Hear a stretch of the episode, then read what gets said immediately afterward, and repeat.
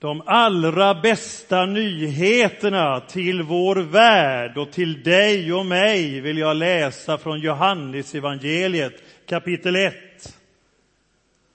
Och jag läser från vers 14 och sen i vers 18. Och ordet blev människa och bodde bland oss och vi såg hans härlighet en härlighet som den enda sonen får av sin fader och han var fylld av nåd och sanning. Och vers 18.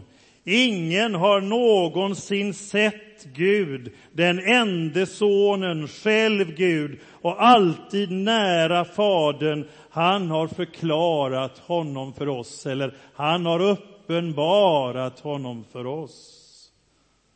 Låt oss be. Herre, jag tackar dig för ditt levande och livgivande ord och tack att du vill tala till oss här och nu i Jesu namn. Amen. De bästa nyheterna till vår värld är att Gud är en Kristuslik Gud. Jag vet inte vilka bilder du har burit med dig av Gud i uppfostran, eller om det har varit som Carl von Linné en gång sa, passa dig för Gud ser dig. Men evangeliet är tydligt och klart att sådan som Jesus är, sådan är Gud. Det du finner i Jesus, det finner du i Gud. Det du inte finner hos Jesus, det finner du inte hos Gud.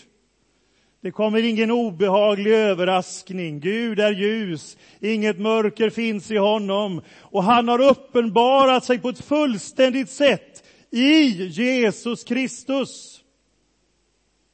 Sådan som Jesus är, sådan är Gud. Han är uppenbarelsen av Gud och också av människan. Av vad Gud har tänkt för ett mänskligt liv. Vad vi är ämnade till. Vi blir ju inte fullständiga, men vi har fått klarheten att sådan som Kristus är, sådana kallas vi att vara. Varen så till sinnes som Kristus Jesus var. Där är hemligheten för livet. Och när Indiens på sin tid store folkledare Mahatma Gandhi läser i bergspredikan så säger han till sin gode vän Stanley Jones, metodist, evangelist och världsmissionären och säger, jag är så fascinerad av Jesus. Men jag känner inte igen honom i den brittiska kolonialmaktens dräkt. Nej, säger Stanley Jones, det kan jag förstå. Men tänk dig en indisk Jesus i indiska kläder och gör det som du ser i bergspredikan och Mahatman svarade, en sån Gud behöver Indien. En sån Gud behöver vi verkligen, en Kristuslik Gud. Och något starkare adjektiv går inte att uppbringa i språken i vår värld om vi ska beskriva en människa, en man eller kvinna. Det finaste vi kan säga är ju att det var en Kristuslik kvinna eller en Kristuslik man, eller hur? Och när Indiens folkledare Mahatma Gandhi dog så ville man ge honom en hyllning. Och ni vet, i Indien är miljontals av gudar. Jag vet inte ens om hundra miljoner räcker, det är hur många som helst. Men man kan ju inte säga om Mahatman att han var lik Kali eller Shiva eller Vishnu eller Krishna eller någon annan, utan man sa han var en Kristuslik man. För det var det finaste man kunde säga. Jag vet inte hur han har det med Kristus och Gud, det lämnar jag i Guds hand. Men man förstod att något vackrare kunde inte säga, han var en Kristuslik man. Och mina vänner, allt det som sker här och nu i kyrkan, i församlingen, i kristenhetens namn, som är Kristuslikt och har Kristi ande, det är kristendom. För kristendom är en uppstånden Jesus Kristus. Det är inte i första hand lärosystem. Det är ingen motsats mellan Jesu liv och hans lära, det vet vi. Men det är en relation till Jesus som är grunden och kärnan i det kristna livet. Och det som har skett i kyrkans och kristendomens namn, i historien och nuet, som inte är Kristuslikt och inte har Kristi ande, det är inte kristendom. Det får ha hur mycket anspråk som helst. Det handlar om att det är Jesus likt, att vi ser Jesus. För det är han som är centrum. Det är väl underbart att gå ut till Gunnebo eller Änggårdsbergen och lyssna på den fullständiga kaotiska jubelsången bland fåglarna. Har ni varit ute? Ja, det är fantastiskt. Och jag försöker lära mig nya fåglar och ibland har jag förmånen att gå med Sture, han är jätteduktig. Behöver ni, behöver ni någon eh, ornitologexpert, fråga Sture Johansson. Det är fantastiskt. Se på fåglarna, sa Jesus, det är bibliskt. Ja, vi ser på fåglarna, predika för allt skapat, står det i Markus. Att ibland så säger jag till koltrasten som jag, Jesus älskar dig. Ja. predika för allt skapat, står det. Och koltrasten, så vitt jag vet, är den enda fågel som börjar sjunga när det är mörkt. För den vet att ljuset kommer. Så är det. Och så är det skapelsens lovsång och så har Roland Lindahl hört att bofinken säger jag älskar dig. Om ni lyssnar ordentligt på kvittret så säger den det. Bofinken, vår vanligaste fågel lär det vara i Sverige. Det är väl så Sture? Ja. Jag älskar dig, säger den. Ja. Vad säger? Duvorna, ja, vad tycker ni? Den säger nog likadant. Ja. Mm. Kan en bofink hitta en bofink och se ut hur som helst? Det kan han inte. Om det är en skata så är det en skata, eller hur? En bofink kan bara se ut som en bofink. Kristendom kan inte se ut hur som helst och ändå kallas för kristendom. Lika lite som en bofink kan se ut hur som helst och ändå vara en bofink. Ibland så lägger vi till lite grejer. Man är en kristen och någonting mer, säger man. Det låter lite bättre. Man är en kristen humanist. Och det, det kan man naturligtvis säga på ett sätt. Men man är kristen och någonting mer. Man försöker beskriva. Men kristen är man egentligen bara rätt och slätt. Jag mötte en en gång till mig. Han sa så här, jag är en kristen ateist, sa han. Jaha, hur går det ihop? Ja, men kristen är man rätt och slätt, inga tilläggsparagrafer. Och lärjungarna i Apostlärningarna 11 och 26 så börjar de kallas för kristna. Varför då? Ja, inte för att det var den rätta lärans folk eller bara erfarenhetens eller vad ni vill, utan man följde den vägen, står det. Det var vägens folk. För på den tiden gav man namn efter den man liksom var lik. De fick namnet kristna, inte bara för vad de trodde på, utan för det sätt som man levde. De var inte perfekta, det har vi inte varit någon gång. Men vi vill följa Jesus av vårt hjärta och då kunde man säga, det finns en Kristuslikhet. Och så här skriver filosofen Aristides på 200-talet till kejsar Hadrianus när han undrar vad är de kristna, vad är det där för någonting? Då skriver filosof, filosofen Aristides så här. Jo, de älskar varandra, de underlåter aldrig att hjälpa änkor, de räddar föräldralösa från sådana som vill göra dem ont. Om de har något, ger de gärna till den som inte har något. Om de råkar på en främling tar de honom med sig hem och gläder sig som om det vore en broder. De betraktar sig inte som syskon i vanlig bemärkelse, utan istället som syskon i anden i Gud, skriver han. De var inte kända bara för vad man trodde på, utan man såg en Kristuslikhet. I vår ofullständighet så var det klart, de följde den vägen. Hjalmar Söderberg, han skojar lite grann som jag uppfattar hans ton och ironin i Martin Birks ungdom och han skriver så här. Att hålla sig med en personlig Gud medför en mängd onödigt besvär. Att vara alldeles utan är för riskabelt. Därför måste man ha en opersonlig Gud. En sådan Gud sätter fantasin i rörelse och tar sig bra i uttryck i poesi utan att till gengäld medföra några förpliktelser. Med en sån Gud blir man av bildat folk ansedd för en upplyst och ädelt tänkande person och kan bli ungefär vad som helst, från ärkebiskop till radikal tidningsredaktör, skriver han. Ja. Men Kristus har tagit gestalt. Det är ingen opersonligt flum, utan en tydlighet. Och han kallar dig och mig till efterföljelse. Den danske teologen Søren Kierkegaard kritiserade sin samtid som lätt fastnade i det estetiska stadiet i sin kristendom. Alltså känslor och upplevelser och, och inte kom till det etiska stadiet. Alltså ta de moraliska konsekvenserna av efterföljelsen. För Jesus utmanar ju oss.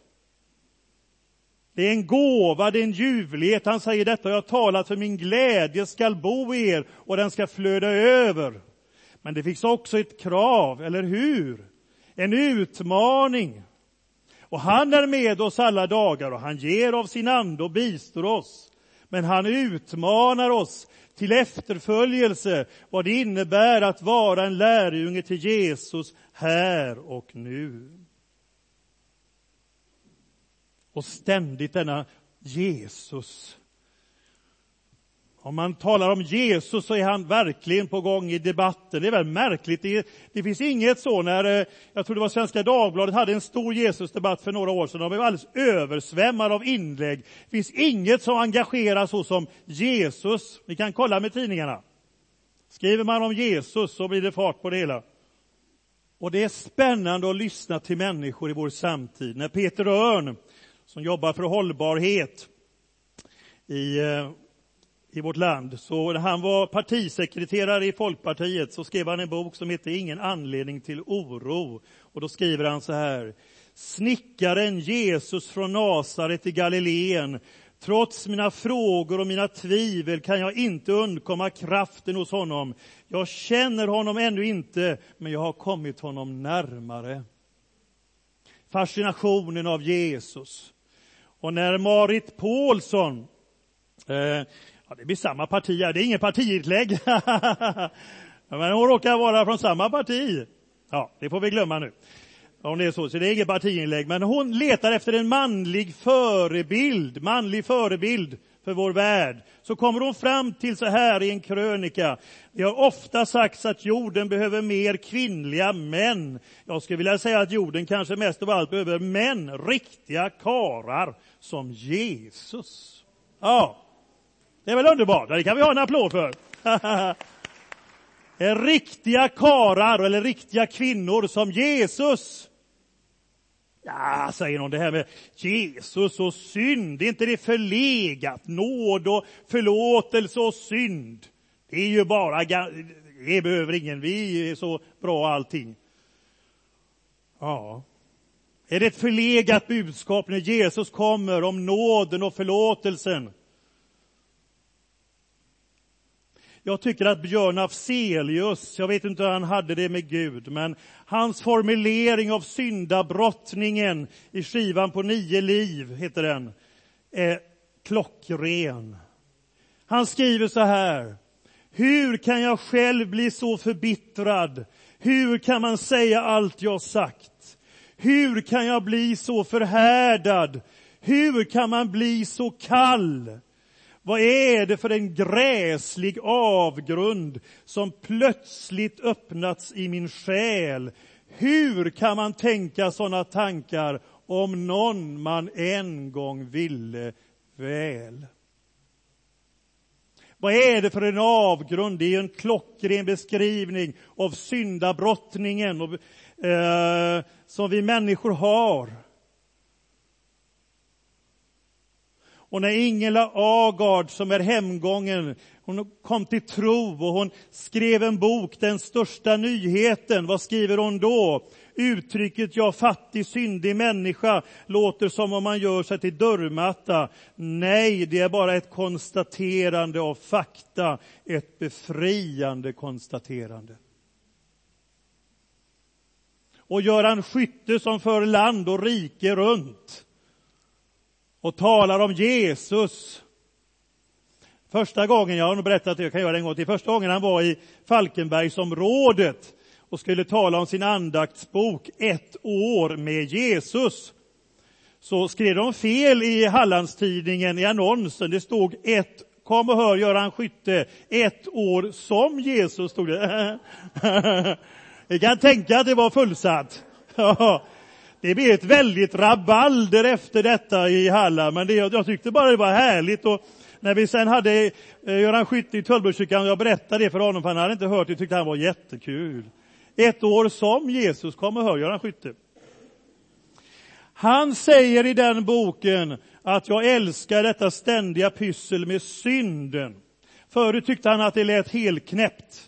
Men när han kom tro på Jesus så säger han så här att jag tycker synd om människor som är ointresserade eller fientliga att inställa till frågan om synd. De, de missar något som är helt centralt i vår existens, oberoende om vi tror på Gud eller inte.